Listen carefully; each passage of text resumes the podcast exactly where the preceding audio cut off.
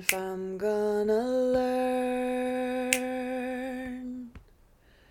may it serve the whole,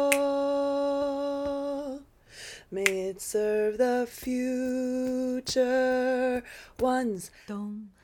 Hi, I'm Patricia. Welcome to the 90th episode of A Breath of Song. I'm so glad you chose to do this today, which is extra special because Ahlay Blakely is joining us for a songwriter conversation. Hi, Ahlay, welcome. Hi, thank you. Speaking of the ancient lineage of songs, Louise Erdrich wrote, They all come from the same place and go back to a time when only the stones howled. We are here to experience that ancient lineage, to howl with the stones. Your voice is exactly what's needed for this. I'm coming to you straight from my home in what is now called Burlington, Vermont, on the unceded lands of the Abenaki people. And Ahlay, tell us where you're calling from. Mm. Yeah, I'm calling in from the lands of nettle and orca and salmon and pine and cedar and devil's club and many more. Um, this is the territory of Coast Salish peoples, which is also so called Seattle. Mm. So last week I shared Ahlay's song, A Spell for Intergenerational Trauma. And today Ahlay will be teaching us a powerful song of hers called The Shame Song We'll learn it slowly so it can settle inside you, and you can begin to trust it as a resource, let it move you into a state of flow. Then we get to enjoy a conversation with Ahlay, and we'll close out with the song again at the end. You'll always be able to find this episode on the website, abreathofsong.com, or wherever you get your podcasts. Listen as many times as you'd like.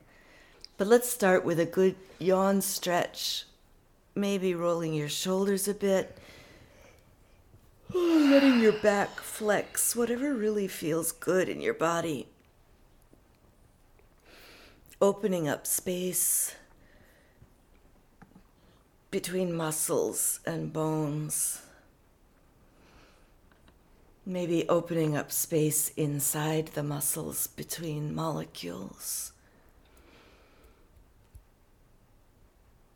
Mm. And Begin to notice your breath as it flows in. Let it widen your rib cage.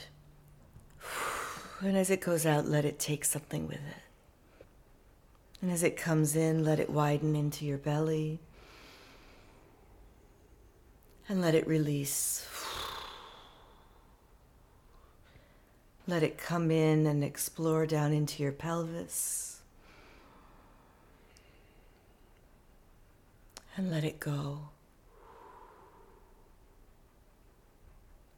One more widening around your back. Whew, and release. And then the next one, letting it come in as it goes out, let it be audible.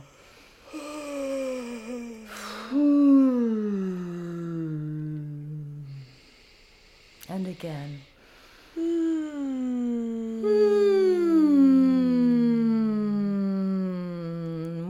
Just really feeling into the marrow of your body.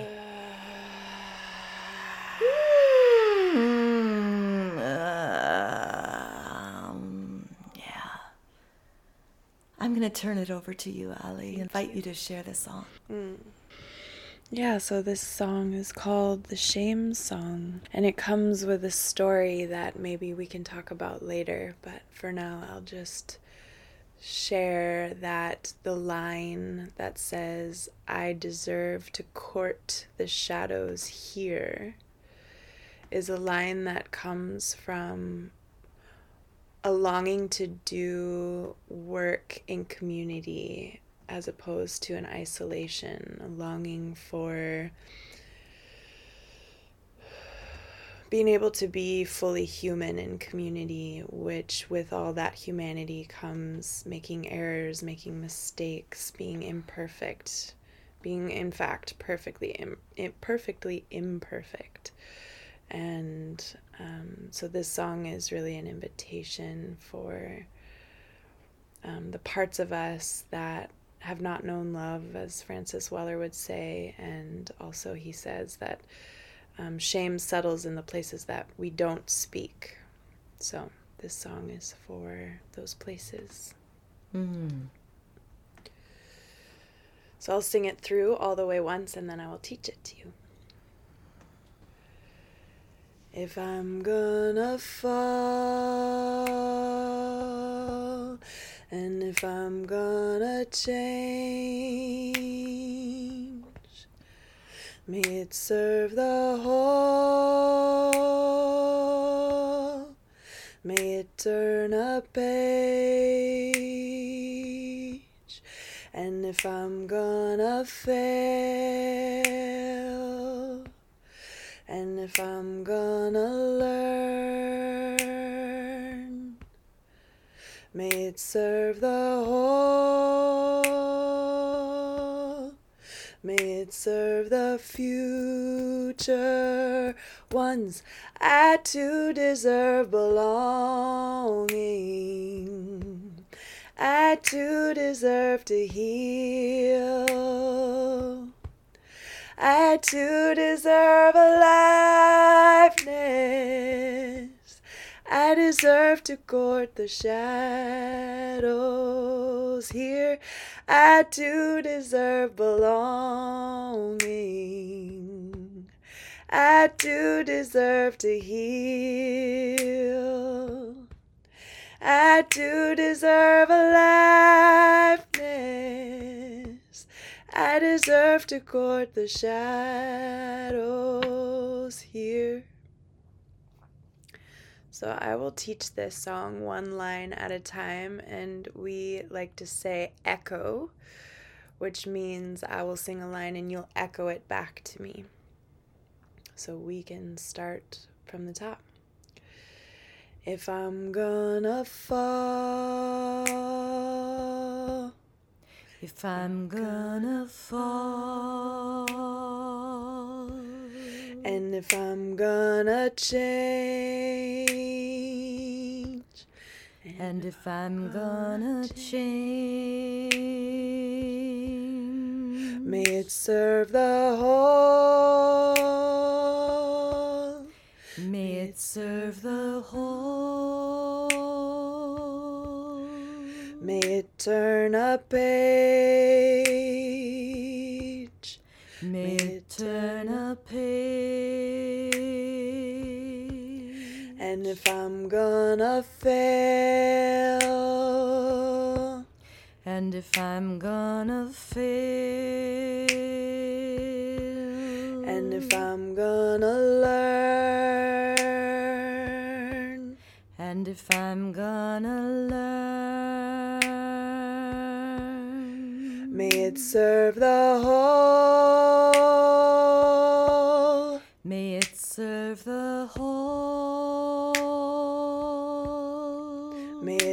serve the future ones. may it serve the future ones. I too deserve belonging. I do deserve belonging. I too deserve to heal. I too deserve to heal. I too deserve a aliveness. I too deserve a aliveness. I deserve to court the shadows here. I deserve to court the shadows here. I too deserve belonging. I too deserve belonging. I too deserve to heal. I too deserve to heal. I too deserve aliveness. I too deserve aliveness. I deserve to court the shadows here. I deserve to court the shadows here. Yes. So, with that brief overview of the song, I would like to remind people that on that last part that I just ta- taught, it says, I too deserve belonging. I too deserve to heal. I too deserve aliveness. I deserve. So often on that fourth one, people want to say, I too again, but it's I deserve. So I usually teach this song in this part by having people as a group say together, on my fingers, I'm counting through the four lines. I'm saying number one, I two, Number two, I two, Number three, I two, And the fourth one, I deserve.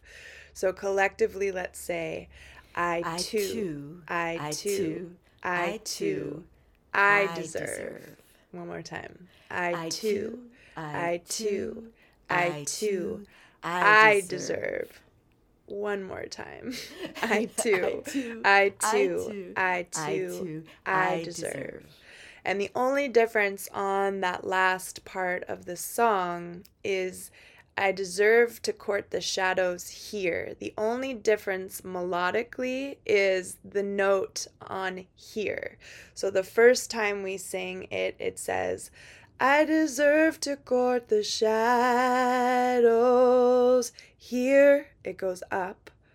And then the second time we sing it, I deserve to court the shadows here.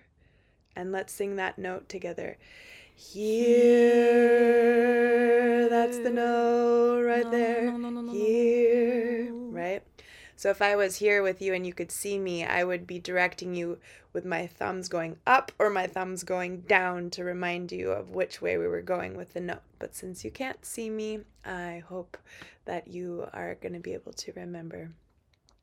So, this is a song that is pretty simple melodically to remember and I realize that the more we sing it with the, the more people that there there are when we sing these songs, the bigger the mycelial brain is and which means that it's caught by the collective quicker the, when there are more people. If I'm trying to teach this song to three people, we might take a long time to practice it versus if I was trying to teach it to a hundred.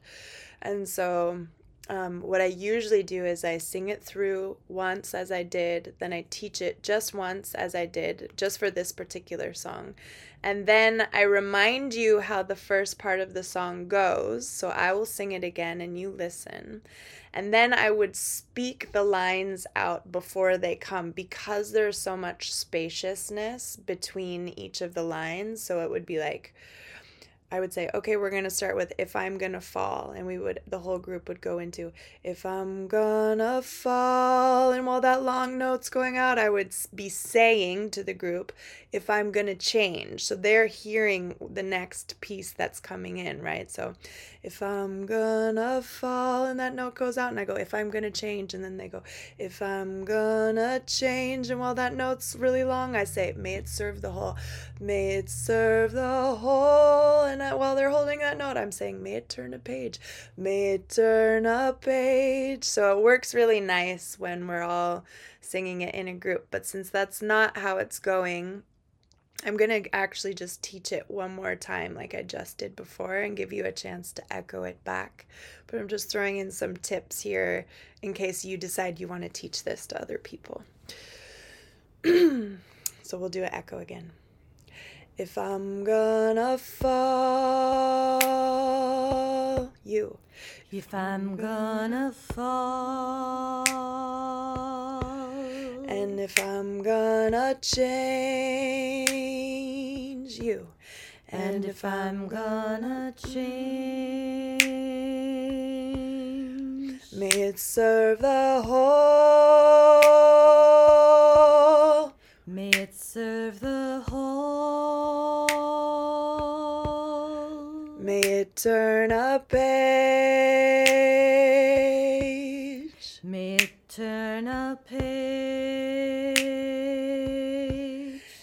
If I'm gonna fail, And if I'm gonna fail, And if I'm gonna learn, and if I'm gonna learn, may it serve the whole. may it serve the whole. Serve the future ones. May it serve the future ones. I too deserve belonging. I too deserve belonging. I too deserve to heal. I too deserve to heal. I too deserve aliveness. I too deserve aliveness.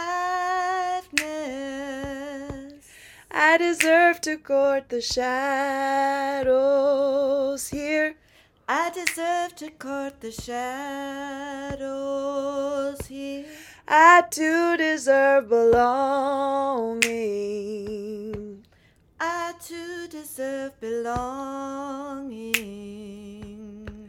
I too deserve to heal. I too deserve to heal. I too deserve aliveness.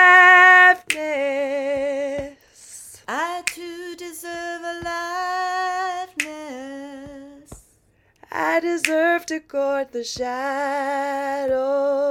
here. I deserve to court the shadows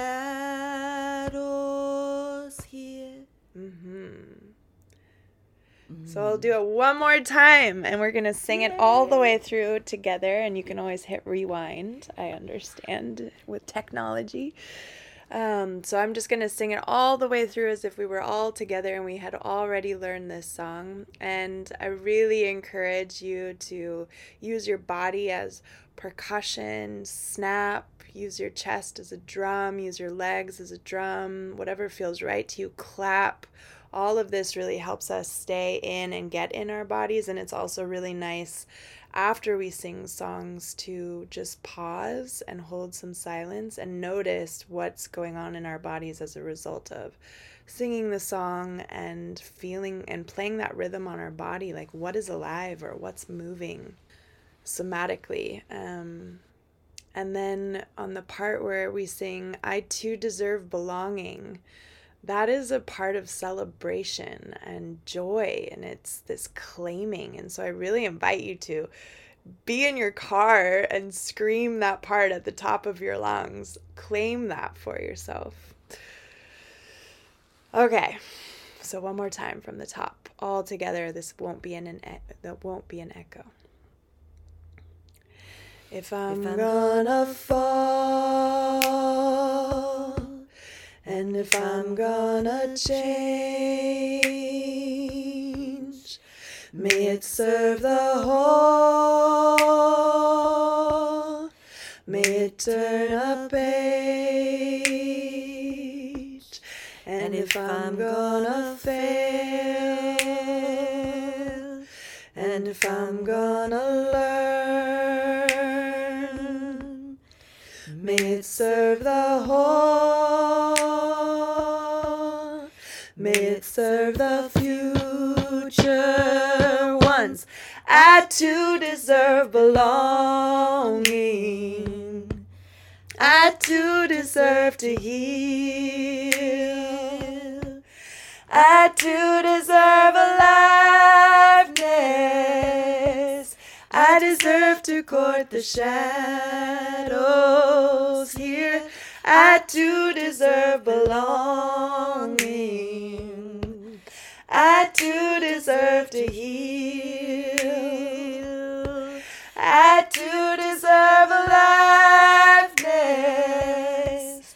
I deserve to court the shadows here.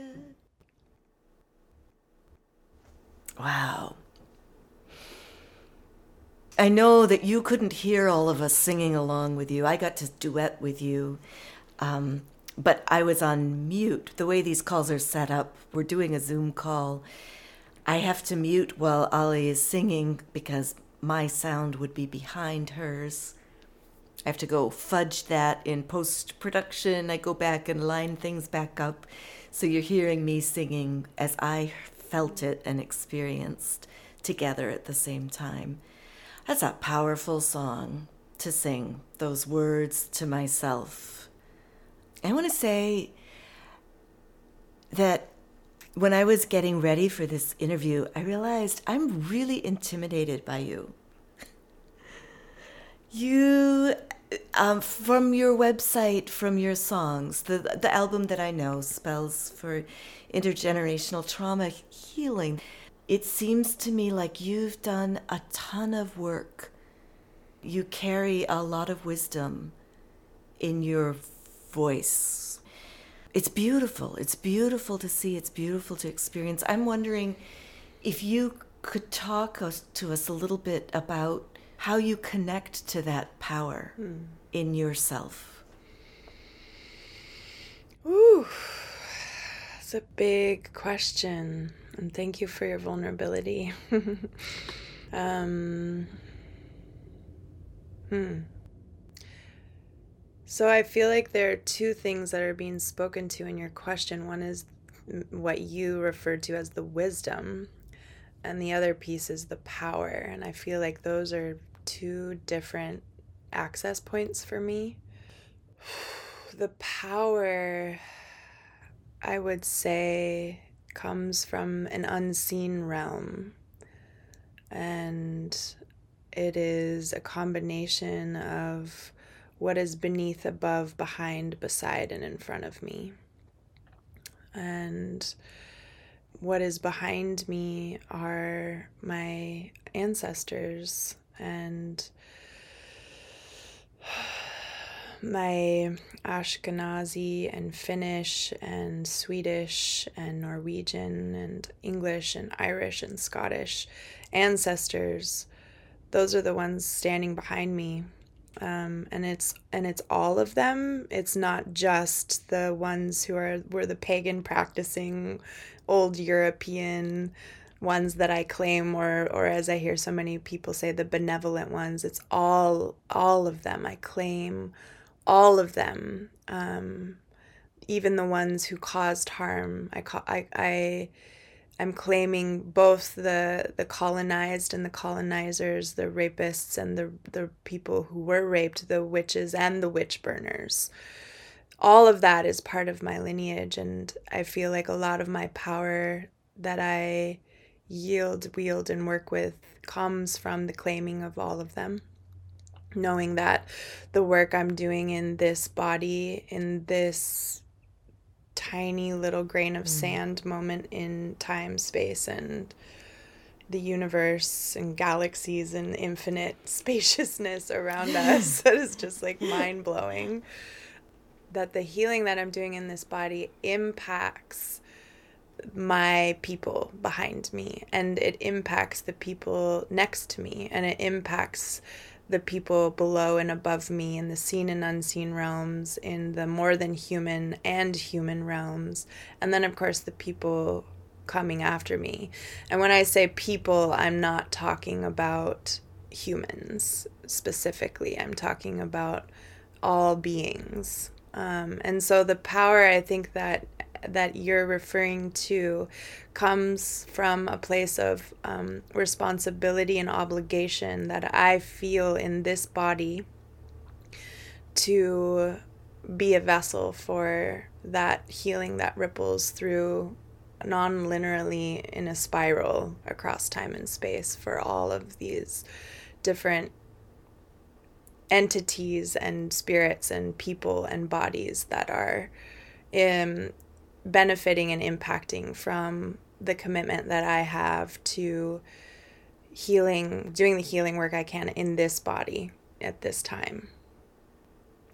So I'm thinking to myself that for me, the idea of including the people who have harmed, especially the people who've harmed me directly, um, that's a you know, that's a challenging one to include, acknowledge, see them in in time space with me and of course they are right mm-hmm. that is true mm-hmm. but being able to trust the ripples of one's own healing to go backwards as well as forwards and to to include them that feels to me like big wisdom like elder wisdom. Where how did you access that kind of wisdom? Can i ask that question? Yeah. i mean that's yes absolutely. That's a great question. In fact that's an incredibly important question because it's very important for us to be naming where we are gaining or learning what the teachings that we are carrying or the beliefs that we have. And sometimes they come through dreams for me. And a lot of times they come through teachers. And i will name that the first teacher that really made me think in deep time which is how she calls it is joanna macy. When the pandemic first happened, I went into a six month training um, in the work that reconnects and really deepened into my my sense of the smallness of my life in the like timeline of life on earth let alone the universe mm. and so mm. she talks about deep time which is also you know uh, many indigenous cultures have these teachings, mm-hmm. right? They talk about seven generations and that any decision that they make is based upon how will this decision impact seven generations from now. Learning from you know different indigenous teachings is it has been has informed much of my deepening including my Jewish ancestral earth based practices. Many of my teachers, like Dori Midnight, Rebecca Erev, the Kohenet Priestess Institute, um, several different rabbis, Jill Hammer, Taya Ma, all of these people in in my Ashkenazi, you know, I'm I'm I have Ashkenazi ancestry and so I my ancestors arriving to Brooklyn, New York from running from the pogroms in Poland, they assimilated into white culture and and tried to get rid of as much of their Jewishness as possible in order to assimilate and survive. So I see that as a form of resiliency. And yet here I am in this body doing what I can to reclaim my Jewish ancestry in the ways that I have access to and can from the teachers that I have in my life. And so many of those teachers show me that, you know, our history goes back thousands and thousands and thousands and thousands of years and that these teachings are also embedded in a, like a earth-based Judaism wisdom. So can you talk to me about how that wisdom ends up trickling into song for you? Yeah, I think the biggest realization that I had around these songs that are coming through um, me is I'm going to pause and say, do I really want to talk about this? Yeah, I do want to talk about it because it's been a. Yeah, okay, I'm going for it. Here we go. So there, there's an artist. His name is Nahko Bear. I don't know if you know who Nahko Bear is. He has a band. Oh, yes, I do. Yeah. Yes, okay. I do. Mm-hmm. So he has a band, Nahko and Medicine for the People, and my child and I kind of grew up together listening to a lot of his songs, which are so beautiful. And then this whole thing came out a couple of years ago, and turns out he had caused a lot of harm to a lot of people. And, you know, he went through cancel culture and all of this. And it took me i was really reckoning with what was happening for him um in in you know in the public sphere of social media and all of that. And i was trying to parse out because there was a moment in that where i said i don't want anything to do with this person and i can't listen to his music. It was a huge grief for me because his music was literally like my church It mm. was the music that I put on when I felt like I was dying inside and it lifted me up and all of a sudden, you know, it's like now I don't have church anymore. You know, mm-hmm. it was mm-hmm. like this mm-hmm. this reckoning that I had to do and I started to realize through the songs that were coming through me that so I caught a song called Ready.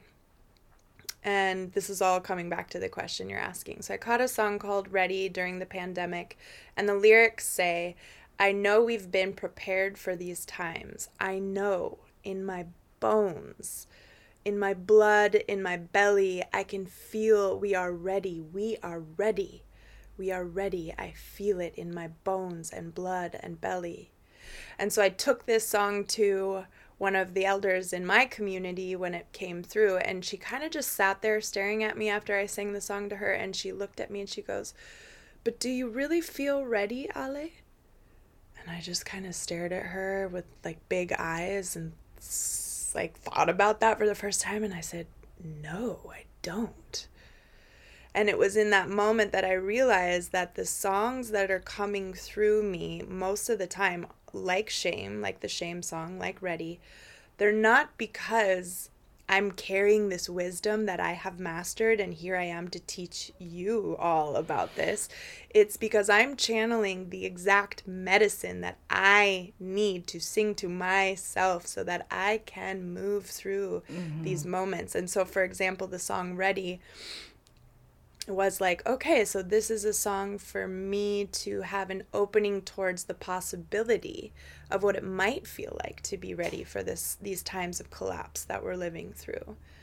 And so that's that's what I wanted to share. It kind of helped me circle back to Nahko Bear's songs and be like, wow, maybe that's what's going on for him. Like maybe he's not carrying these teachings and he's failed us all because he wasn't congruent with his, his message he actually is channeling the the medicine that he needs to work with in his lifetime That mm. is also a gift for us right mm. and so i really really have a strong um a strong like conviction around and that's this is also connects back to the shame song a strong conviction around not holding each other especially as public figure figures to perfectionism Mm-hmm. Because it's like we want to pedestalize people and we want to put them on these mm-hmm. quote unquote like guru or leader or shaman or what healer or you know whatever these things are that are perfect and they they're just they're just perfect and we have these golden projections on them and it's like as soon as they make a mistake we're like eh whatever and we take them off the pedestal and then we move along and forget about them we can't do that and we feel like their teachings are not possible or not that their teachings weren't true. Exactly. Yeah. Yep. Yeah. So I'm really advocating for us not doing that anymore because it's it's it's an it's a impossible standard yeah. for for artists and other people and that are public figures or you know healers to live up to and it's it's not real it doesn't exist and it makes it more difficult for the person to stay on their own path of healing to actually keep following that because you feel like there's this unreal expectation and a desire not to fall into the shame of not living up to what people are thinking of you. Yeah. Right. So you say on your website, you give three questions that are guiding you right now on your website. And the first one is what is the role of an elder in these times of collapse? So, thinking of what you just said and combining that with that question, where, what are you thinking right now? you know, I was just talking to my partner about this last night. Um, I like it's funny that you asked me that question because I say these are the questions guiding my life. It does not mean I have the answer. of course not, and I'm not looking for the answer. Just to be really clear, I'm not looking for the answer. I'm looking for mm-hmm. where your thinking is right now. Mm-hmm given mm-hmm. that it might change. Right. Yeah, and it might thanks. be different for different people in different places. Absolutely. Yeah. Yeah, with the caveat that this is solely my opinion, which I'm sure most people know, but um, uh, I am a parent of a 14 year old, and it is really heartbreaking to witness um, what they're up I don't want to say up against, but what they're what they're grappling with uh, in 2023. You know, the opioid crisis, uh, the climate crisis, gun violence in schools, mental health, social media that is just just really not supportive to anyone's um, I think mental health if it's not, you know, if it's overused. So my kid has several friends who are going through some really intense stuff. And it's just it's almost like weekly if not daily heartbreak learning stories about what these kids are going mm. through and i i i'll bring it back to two other songs i have one is meant the mentor song it's called mentors and it says we must become the mentors that we are seeking is also dreaming us what it is that we are dreaming.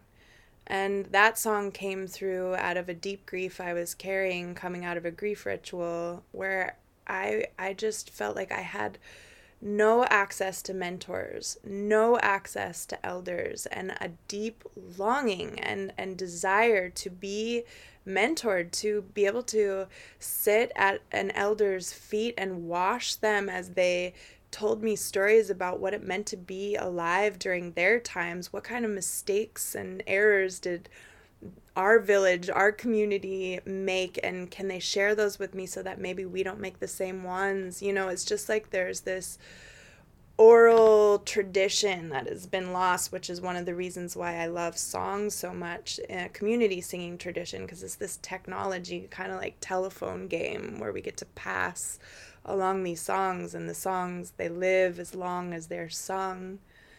And for me, the question of what does it mean to be an elder in these times of collapse is first of all, I mean, the identity of elder, I think, is usually something that isn't self proclaimed. It's something that is gifted to the person by the community. The community says, You are our elder, or you are an elder in this community. We're looking to you um, mm-hmm.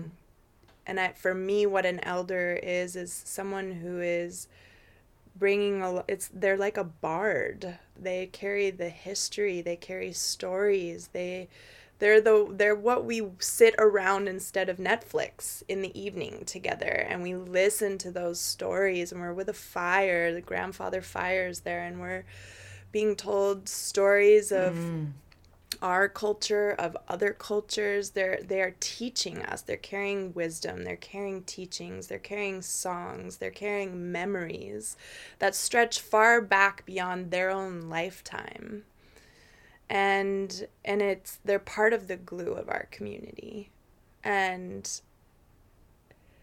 I feel like with everything that's going on with our youth right now, if we had more mentors, which is very different from an elder, but similar in many ways, if we had more mentors on a local level, I'm talking about like in our individual communities, if we could create more mentorship programs. And of course, you know, for me, it's like that that mentorship program could look so different for so many different people but a mentorship and an elder program for me is helping children or youth or our people, our adults, whoever, our communities, to remember that which was meant to be forgotten through this transition into capitalism. And for me, that is a reconnection to land, reconnection to culture which that is like a whole another rabbit hole because what does that even mean right now? Culture of mm-hmm. wh- white culture or what kind of culture? Because whose culture? You know it's it's a it's a big question. But um, culture our bodies you know like mm-hmm. we're living in a culture right, right, now that benefits from the dis- from our disembodiment. Mm-hmm. Connecting to spirit and like what might beyond what might be beyond what the eye can see. Connecting to um, ancestors which i think for me is one of the most fundamental pieces in in my rootedness when i walk on this planet is having a sense of access to to the people behind me both biologically and also chosen. So just creating technologies, spaces, places for us to be able to reconnect with these things. And then what are the tools that we use? We for me that's wilderness, being outside, being in the trees, being laying our bodies on the soil, it's singing together, it's grieving together, it's you know, having these somatic practices, it's movement, it's um it's having joy and pleasure practices cultivating practices of joy and pleasure and and just remembering what it means to be sitting in circle mm-hmm. and having decadent listening active listening where one person is talking at a time and we're really listening to each other because that's the mycelial mm. brain that's like where we begin to cultivate empathy and compassion. And what mm. Sobonfu Somé, one of my grief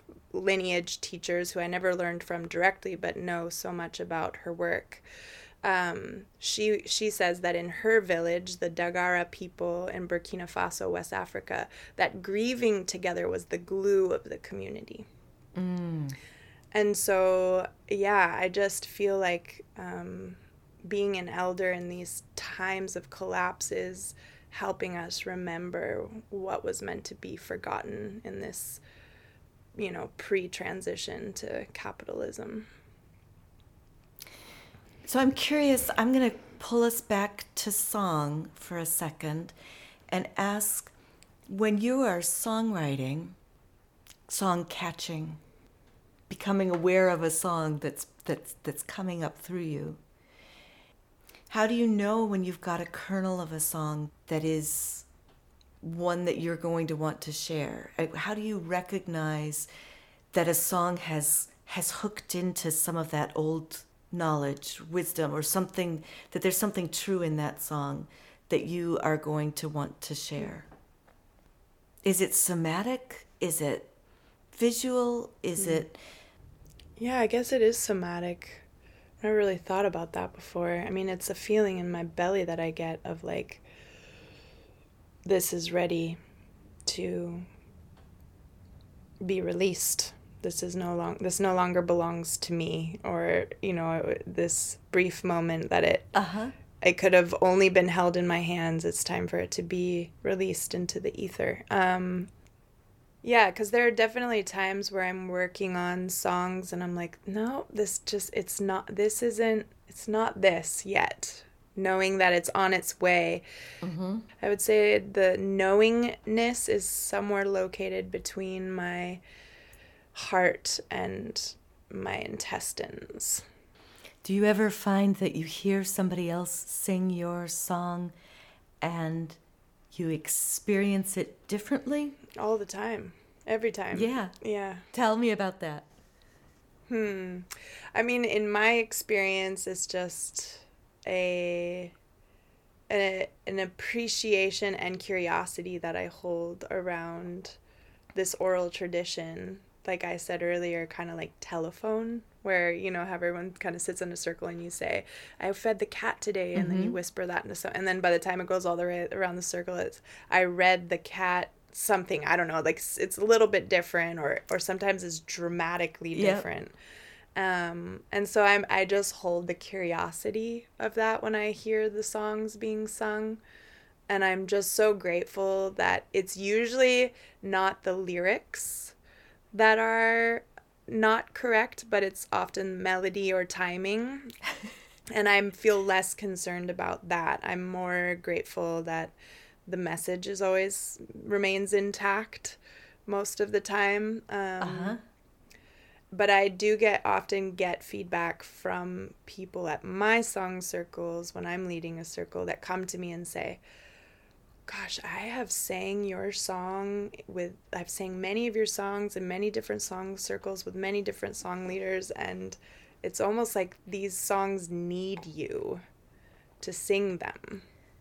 It's like the so- the experience mm. of the mm. song when you teach mm-hmm. them is dramatically different energetically and like with the underlying spell mm-hmm. that's happening in your songs. So I've mm-hmm. received that as like common feedback. So I I appreciate mm-hmm. that and and um yeah. It's a curious it's a curious thing, but I'm so grateful that other people are carrying and singing these songs and I don't feel bothered by it when they come out on the other line of the telephone a little bit different. Yeah. How did you get involved with community singing? Mm, gosh, there's such a long story to that historically. Um, so I can give you the like medium version. Okay. I moved to Mexico in 2005 and arrived there with a drum and a guitar because I wanted to learn both of those things. And so as I was moving through my travels, there were some buskers in San Cristobal de las Casas, Chiapas, who who confused me for a musician by carrying those things and invited me to a jam and although I told them I couldn't play, they didn't believe me until I showed up at the jam and tried tried to play and they were like, "Oh yeah, no, you're not a musician." Um, they're like, "Well, but wait, maybe you like can you sing a song?" And so I sang a song. Um, I sang "Leaving on a Jet Plane." And mm-hmm. because it was the only song I think I knew at that time in my head and they they kind of all looked at me and they're like, "Oh, she can sing," and that just kind of began my singing career um, in 2005, where there was a bunch of uh, musicians in a jam room in a small little basement in San Cristobal saying, "Oh yeah, you can sing," and I believed them. Um, fortunately, and and so yeah, just sang a lot for uh, did a lot of a lot of a front of the band sort of singing and backup singing for famous Mexican pop stars and in Mexico and all of that for about 11 years. And then I moved back to Seattle, which is where I grew up. And I moved back to Seattle because I wanted to support the movement of shifting and healing white culture. And mm. um, I what moved, year was this now? This was 2017. Okay. And when I got here, um, it was the kind of like the peak of the Standing Rock movement. Mm-hmm. And the the movement to defund the Dakota Access Pipeline, and so that was kind of my doorway into the work I wanted to do. And so I started playing. I it was the first time I, I I finally picked up the guitar and was like, I need to learn at least five chords, and then I can at least play some songs. And so went from playing with like a band of eight people to playing me, just me, my voice, and the guitar on stage. And I was singing protest songs that I was writing, and I was playing at benefit concerts, and you know all the all the funds were going towards the benefit of whatever we were raising funds for. And um, I was simultaneously having this feeling that like, yeah, this is nice, but it's still not exactly what I'm supposed to be doing. I just had this feeling, and I the feeling or the knowing was I didn't want to be on a stage anymore. And I didn't want to be playing mm. um, in certain particular environments that had like alcohol or, you know, I'm, I was like, I want to shift this. There's something, there's something here that's not totally right for me. And so I started having dreams at night and I would wake up in the morning in the liminal space and I could still kind of remember the somatic feeling of what I was waking up from and what I was waking up from would often be me standing in a circle with probably a hundred other people. We were all standing and we were singing like one note together, but we were it wasn't like an ohm, it was more like a t- like there was harmony happening and maybe some of it was shifting a little bit and, and we were like all had our arms around each other and we were kind of like rocking slowly back and forth and I would wake up from that and I would just be like, what is that? What is that? And so, fast forward a couple years later, uh, I started watching um, a documentary series done by PBS called Eyes on the Prize about the civil rights movement. And I was amazed at how much through that whole series, like one of the th- main threads of that was the the singing that happened and mm-hmm. singing as a tool for union, singing as a tool for activism, singing as a tool for spiritualism, singing as a tool for, you know, political education and resistance. And so I was like, huh, I bet we could do something like that. Maybe if I invited a couple of people of my friends that I know like music and singing to come over, we could write a song together and then sing it at the next city council meeting. So that's how it started. Um, I invited a couple people over. We wrote a song together for a Green New Deal and went to city council and there was probably like 12 of us and we sang it all together in a room of like 2 or 300 people full of city council um, and our beautiful local citizens and and it went really well. And so people just I, I was like should we like should we keep doing this? And so we just it kind of built from there and we started calling in like monthly community song gatherings and we kept catching or you know releasing songs. I'm trying to figure out how i even want to say that anymore. Um, but bringing it you know bringing songs in through us there's a song that i caught that's called courage that we sang mm-hmm. in the streets with over 200 people as we shut down one of the city streets in front of Chase Bank, the headquarters. Like, it's the world's largest fossil fuel funder. And yeah, out in the streets with 200 people singing, Courage is not the absence of fear, it is the feeling of this fear being afraid and standing up anyway. And it just, we never got tired of it. It's like, I, I mean, we sang that song for hours. And then we would end and people like, keep going, you know, and we even sang that song um, inside a Chase Bank the next day w- where we packed about 200. This is like a month before March 2020. So this is February 2020. Mm. Packed a bunch of people into a Chase Bank in downtown Seattle where we held a grief ritual for all that had been lost, that we were losing, and that we were on the way to losing as a result of the climate crisis and, and the Anthropocene. Um, and sang that song inside there.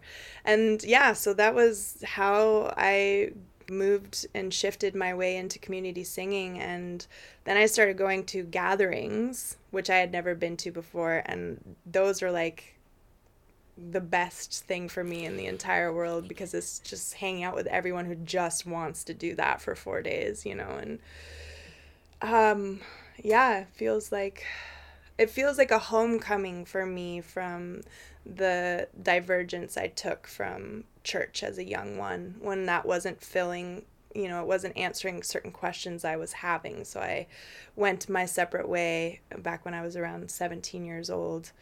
And then as i came back to well as i came into community singing i i had this beautiful grief move through me one day where i was like this is what i loved about the mega church this was my favorite mm. part. Like I was kind of always not even paying attention when the pastor was preaching, but when we got up to sing, mm-hmm.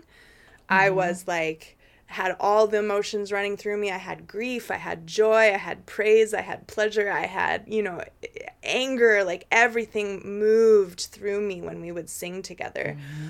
And when I found community singing and I was like really getting into the heart of it, I was like I made the connection wow, this was the juice of mm-hmm. my youth mm-hmm. that I that I left for decades before I found it again in this way. So tell us about the project that you are fundraising for right now. The community singing, how you're bringing that community singing work forward, what you're dreaming right now. Mm, mhm. Yeah, so that realization that I had about bringing the church back into my life through song came as I had just laid down a really, really big prayer to um, channel through a song called Songs for Grief, which is now called Wails, W A I L S. Songs for Grief. Um, and it's an album that is inspired by the Five Gates of Grief from Francis Weller's book, The Wild Edge of Sorrow. And so, those five gates of grief he talks about, which are, they're not the only ways that we enter in our grief bodies, but they're five gates of grief, right? So there are five of probably millions or just many. And those five gates that he speaks to, um, the first gate is everything you love, you will lose. Uh, the second gate is the places that have not known love. The third gate is the sorrows of the world. And the fourth gate is what we expected and did not receive. So for me, in that case, like mentors and elder, elders. And then number five, ancestral grief. So that intergenerational mm-hmm. trauma or reclaiming of our of our lineage that has caused and endured harm. And the second gate, for example, the places that have not known love. You know, I've caught a song for each of these gates and the second gate is the shame song. So the places mm-hmm. that have not known love. Mm-hmm. And so this album has a song for each of those gates and then an opening and closing song. So, like an opening song for us to drop into our bodies and a closing song for us to kind of come ride that wave of grief back out again while also maintaining a commitment and apprenticeship to sorrow and then an opening and closing spoken word prayer. So it's kind of I've I've built it out so that it feels like we're in a circle. It feels like we're in a ceremony together. Mm. And the album is a combination of both my voice a cappella and then we're recording it this summer with a choir of over 100 people, hopefully up to 150 and that will that choir will be integrated into the album in certain parts of the songs. Mm-hmm.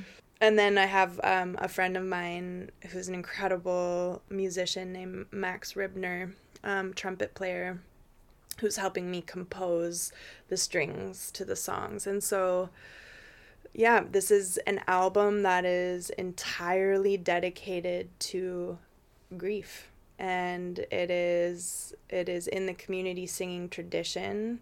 All of the songs are meant to be um, they're the they're the types of songs that are short and simple, so they're very easily learned. And um, the idea is that it's one thing to have an album and have it have a production and have it sound really fancy, but really the songs are meant to be sung around the fire with you know your community. I mean, one of the benefits of technology is being able to listen to such an album over and over and over again, right? Until it really is just is inside your body. And then to be able to join with others in a circle and sing the album will be a really fabulous experience. And that just makes me really excited. that makes me want to absolutely participate by the album. I know I've already contributed mm, thank you. because you're fundraising for it. And i think you should tell people how they can support this because this feels to me like the kind of experience that could be um, i don't want to put too much weight on you or it or anything like that but it feels like a life-changing opportunity. Mm, yeah. I feel that too and i don't take that lightly and i appreciate your capacity to name that and see that. And I do feel like this is a big birth, a very big birth, a very big prayer because the underlying prayer with this project, with this album, is to, as you sang in the inter- spell for intergenerational trauma, is to ripple through to the future ones and ultimately mm-hmm. to ripple through to all of those who need it most, but to really ripple through to the future ones so that they know we were thinking about them when we made this album and the the underlying prayer is that this album creates tiny little fissures that turns into cracks that allow for hearts to break open.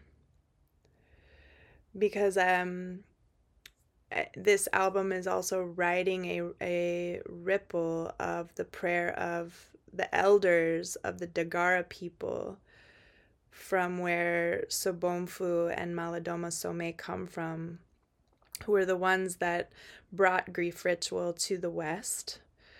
And their elders sent them to the West because the elders realized, wow, all of this pain that we're seeing happening everywhere is is really kind of happening from people of European descent and they have forgotten how to grieve. Mm. So we're sending you to the West to help them to remember how to grieve because maybe then we can start to have more compassion and empathy for each other and connect deeper with every living thing on this planet.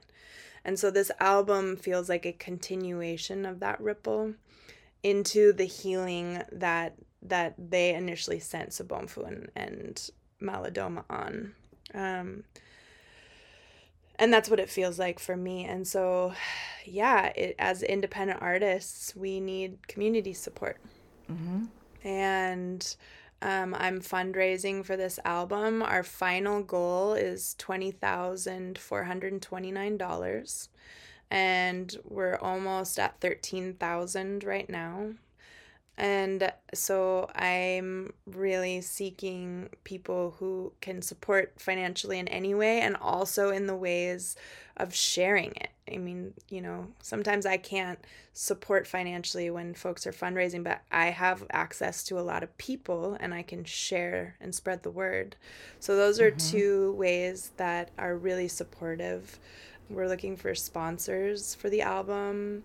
So those folks, if they want to be sponsors, they give larger quantities of money, and then we name them on our booklet that we make. That's going to be a forty-page booklet with all the lyrics and talking about grief, and there's beautiful art.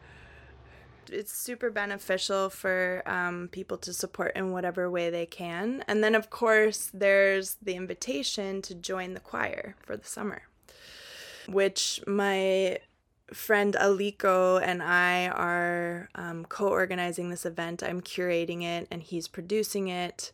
Um, and it's going to be a four day event where the song circles that we have for the grief songs will be recorded, but there will also be people like Lawrence Cole there and Leticia Nieto doing mm. sociodrama and um, just really incredible um, teachers and um, some beautiful grief ministry, but also a lot of encouragement to strengthen our joy and pleasure muscles while we're there and connect our, our connective mm. tissues as community. So there will be many invitations, and I really am excited about the weekend because it's mostly focused as much as possible on acoustics, like pre-amplification right? Like being in the village before we mm. we had um, amplification. And so we'll do as much of it in that way that we can.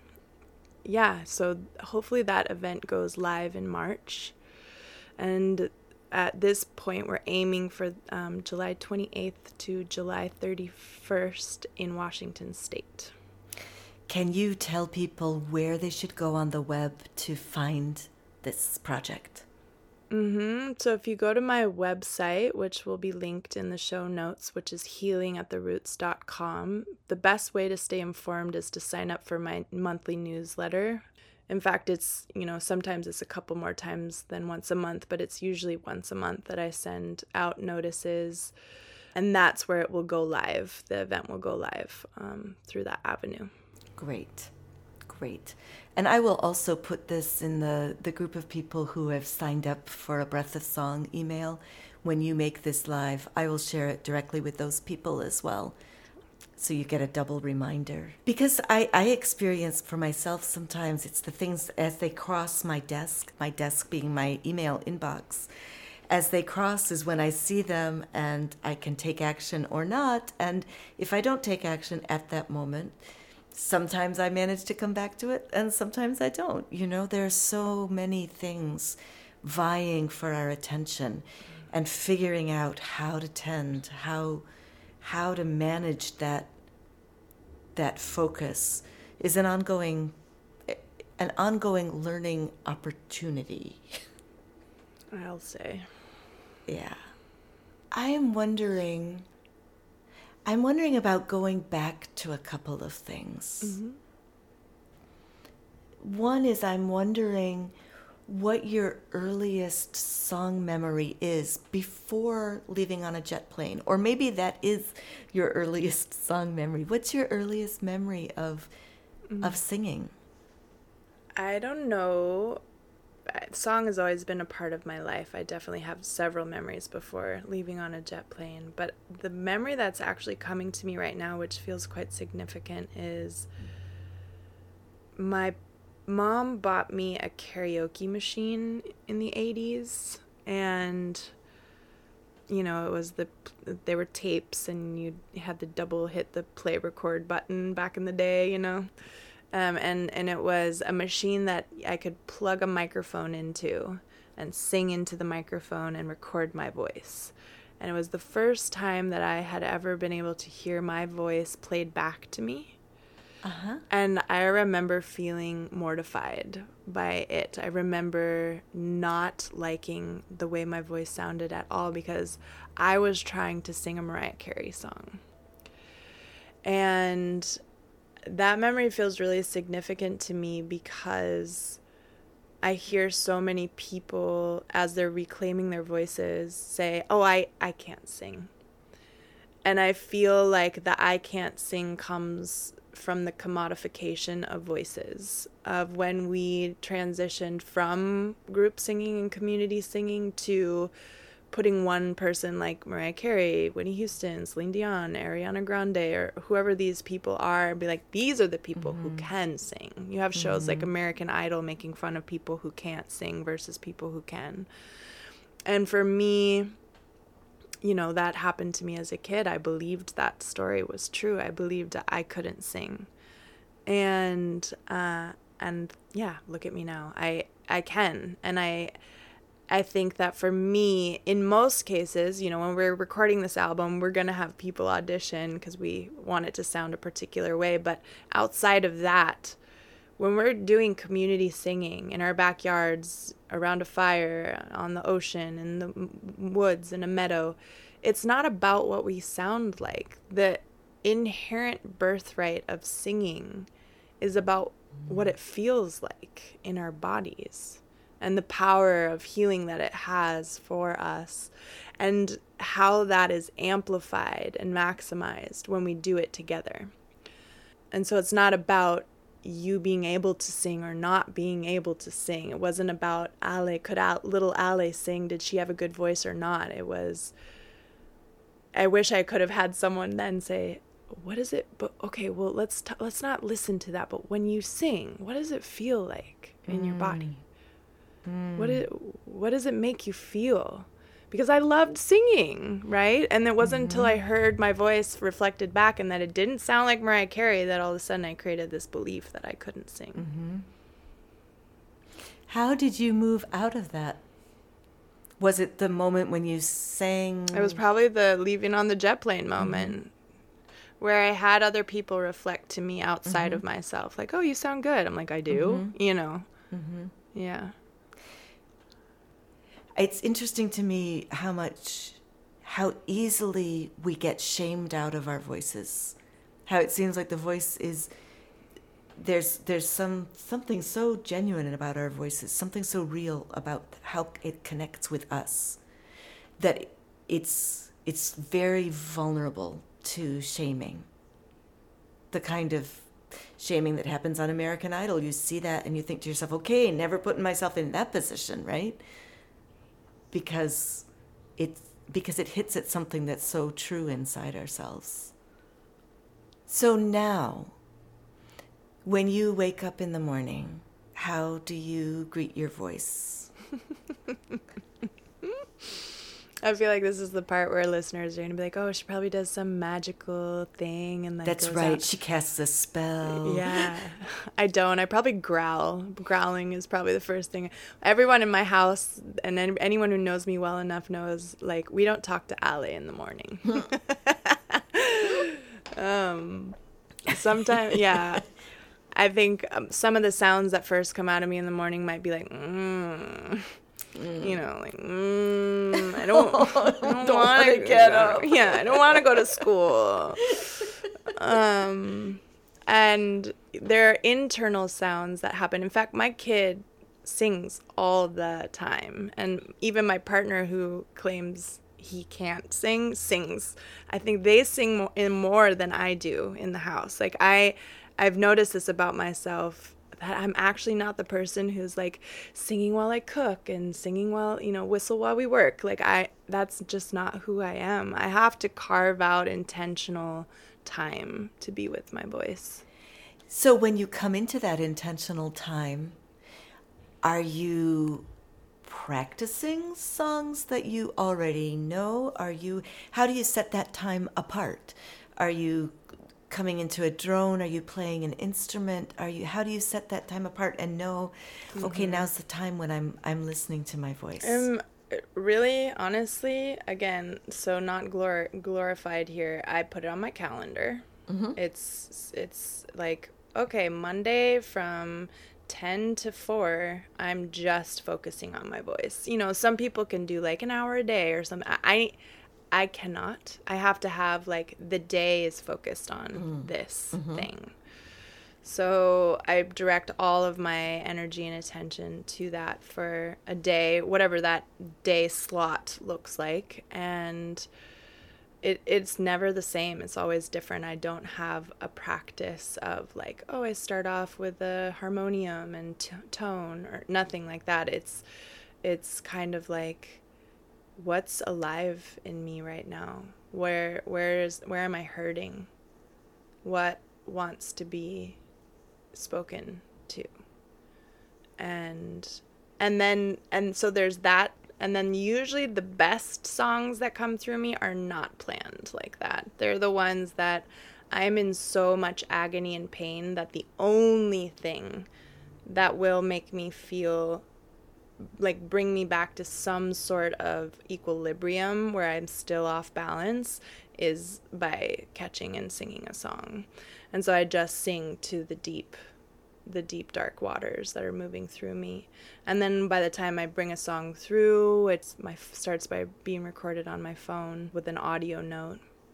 And then I have some other apps like Acapella or Loopy, which like help you, allow you to like create layered songs. So I can make some harmonies or other second parts. Um, and I have a journal next to me and write all that down. And you know, shame came through like that. Shame came through. The shame song came through immediately after h- hanging up from a Zoom call where someone was sharing a, a really a story about shame and it it hurt me so much to hear how much they were still hurting um, that that song came through pretty kind of just like slid through like when you hear mothers talk about like yeah i had a birth. My second birth was just like they snapped their finger. I'm like that's what shame was like. It was just like boom it just slid right through.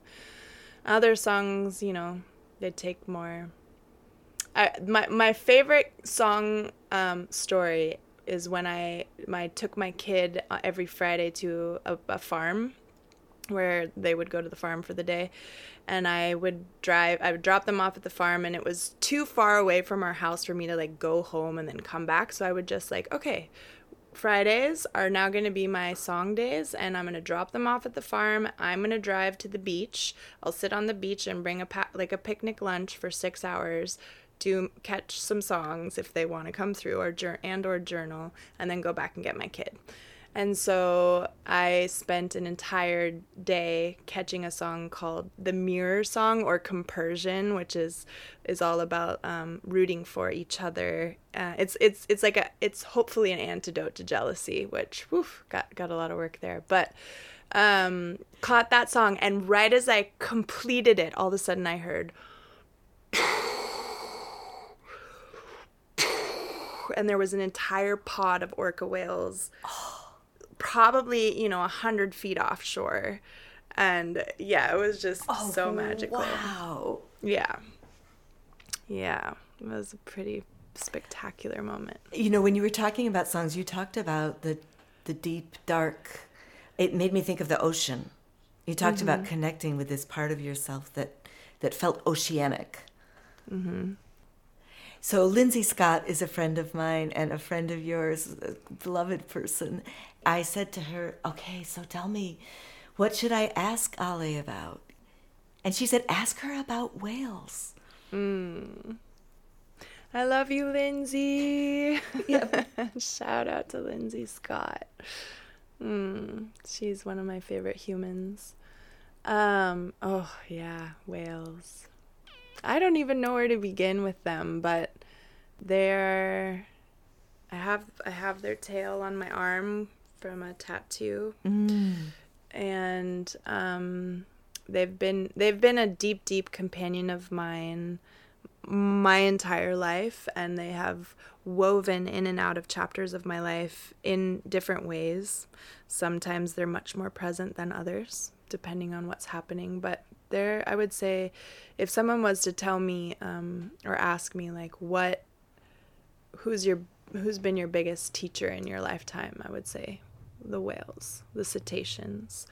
And it wasn't until recently that I began to make the connection between this mentor of mine my whole life and the grief work that I do as a as a communal grief tender and and a, a professional griever myself mm-hmm. um of wailing right? Mm. Wailing wailing mm. whales and it's funny because I've been having conversations with scientists who are marine biologists, and it's just so funny to me. You know, they're like, whales have nothing to do with grief. And when you hear whale song, it's, you know, like it that has nothing to do with grief. And I believe them if you know from where from the perspective of where they're you know looking at the world and holding not holding you know like not having a bias and and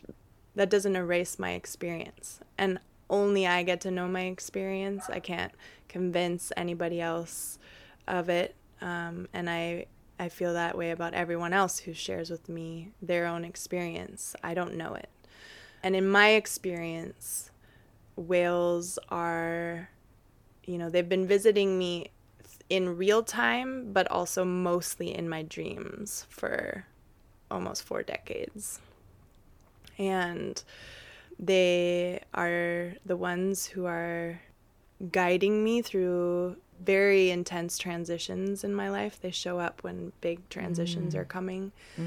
Um, sometimes I get knocked over by tsunamis and I find them underwater as the tsunami has take swallowed me whole. Often I'm underneath their bellies and I'm rubbing them, or sometimes they want me to grab their fins and they take me deep into the depths of the abyss of the ocean.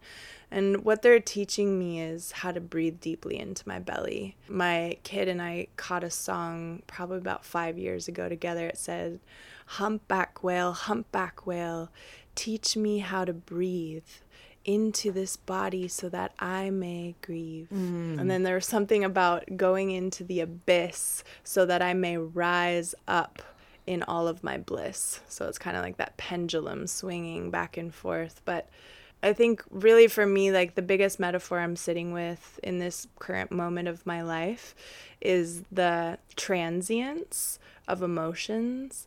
And when I'm in this like day or week or month or chapter of my life where everything just feels great and I'm happy and like things all seem to be going well, and I'm like, I'll take it while I can get it. I know it's not here to last, you know, like here it is right now. So I'm just gonna like enjoy it as much as I can. And I also hold on to that knowing when I'm in the depths of despair.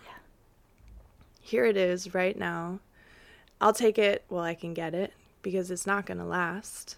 It's going to ebb and flow constantly. And that's what whales teach me is like this whole, you know, it's like, are they holding their breath? I don't know because they come up to the top of the water. And It's like, and then they go back down and so there's this like diving deep into the underworld and having this like wise enthusiasm, this wise capacity to be in the depths without fear that they won't be able to come back up for air. It's like, I know I can dive down deep and I know I need to come back up for air and I will. It's just the nature of things, it's the season of things. Yeah. And so, yeah, they're, they are, yeah, big, big, big companions of mine in all aspects of everything I do every day. That's such a beautiful, beautiful knowing. Yeah. yeah. Are there any questions that I haven't asked that you wish I had asked? I just want to reflect back to you how grateful I am for the time that you take to carve out space for this this way of being together in community and, and amplifying it through this medium of podcast to the listeners so that people have more access to this way of sharing song and being in community together. I really feel like we need more of that right now. And so I, I just want to offer you gratitude for using this, having the ancient and the new here, this ancient technology of song sharing, oral tradition, community singing, and then broadcasting it live through this technology that we have today. And the thoughtfulness and time that you take to really get to know each song leader and develop questions that are meaningful to help other people get to know us as well. So thank you for that. You're welcome. Thank you. I really started this podcast because I was looking for it.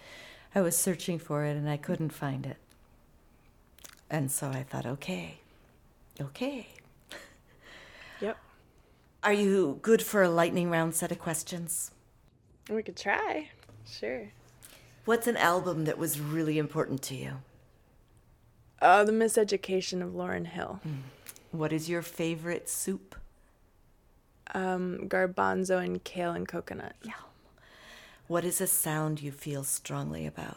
Doesn't have to be beautiful or whatever. Whale, whale song. Mm. Humpback. Okay. Yeah. Who is an artist you wish more people listened to? Earth Practice. Earth Practice. I've not heard of them. Oh, you will. Okay.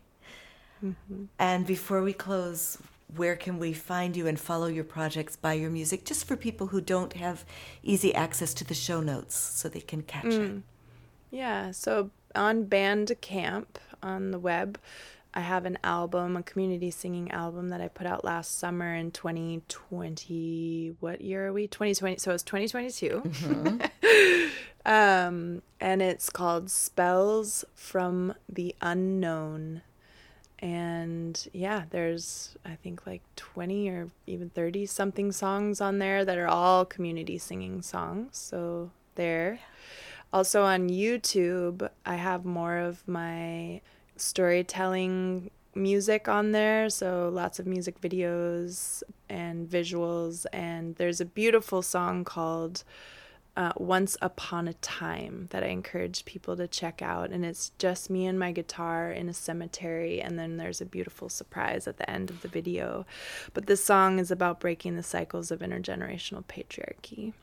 Um, so that's that's one of my favorites on there. And so you can click on once you find that music video, Once Upon a Time, Alexandra Blakely then you can click on my name, Alexandra Blakely, like my channel, and you'll just see a plethora of videos. And yeah, I would encourage people to check out the GoFundMe WAILS Songs for Grief by me, Alexandra Blakely. Um, my website, healingattheroots.com, which where you can get monthly updates on song circles and grief retreats that I hold with other mentors of mine like Lawrence Cole and Nala Walla. And then let's see what else on Spotify. You can find my music, which is not community songs yet, but you can hear some older stuff on Spotify. Um, I have a Patreon. That is the most helpful way for people to really support me as an independent artist on a monthly basis. You can start at $5 a month and work your way up. I'll be upping my game on Patreon real soon, offering monthly song circles and monthly grief circles for particular um, tiers of the Patreon supporters. So that'll mm-hmm. be coming out in the near future. Perhaps mm. it might mm. take a few months still, but yeah, those are some of the avenues people can find my stuff. Beautiful. A huge thank you to you, Ahlay, for coming on A Breath of Song. And a huge thank you to you, our listeners. I'm so glad you're singing with us. Let me remind you that sharing this podcast with your friends really makes a difference. Visit a abreathofsong.com to see the show notes with all those links that you just heard, lyrics, Patty Piotrowski's glorious artwork. Sign up to get artwork and music in your mailbox. Leave something in the tip jar to help cover costs, podcasts cost to create. Before Patty or I is paid, 25% is donated to the Jazz Foundation of America, which directly supports jazz, blues, and roots musicians in need because the skill and the artistry of these musicians has directly shaped most of the music that I share on this podcast. Yet historically, they have been inadequately recognized and unfairly recompensed. So let's sing the shame song again to help it sink in a little more deeply. Hmm. If I'm gonna fall and if I'm gonna change, may it serve the whole, may it turn the page. And if I'm gonna fail, if I'm gonna learn, may it serve the whole may it serve the future ones. I do deserve belonging. I do deserve to heal. I do deserve aliveness. I deserve to court the shadows here. I too deserve belonging. I do deserve to heal. I do deserve aliveness. I deserve to court the shadows here. Thank you for joining Ahlay and me today for a breath of song. I'm grateful that you are taking care of yourself and listening to your voice. I believe making a better world starts with tuning into ourselves and each other, which is what we just did. So, yay, us. If you're liking this podcast, please share with a friend, and next time we'll plant another song. Until then, be well.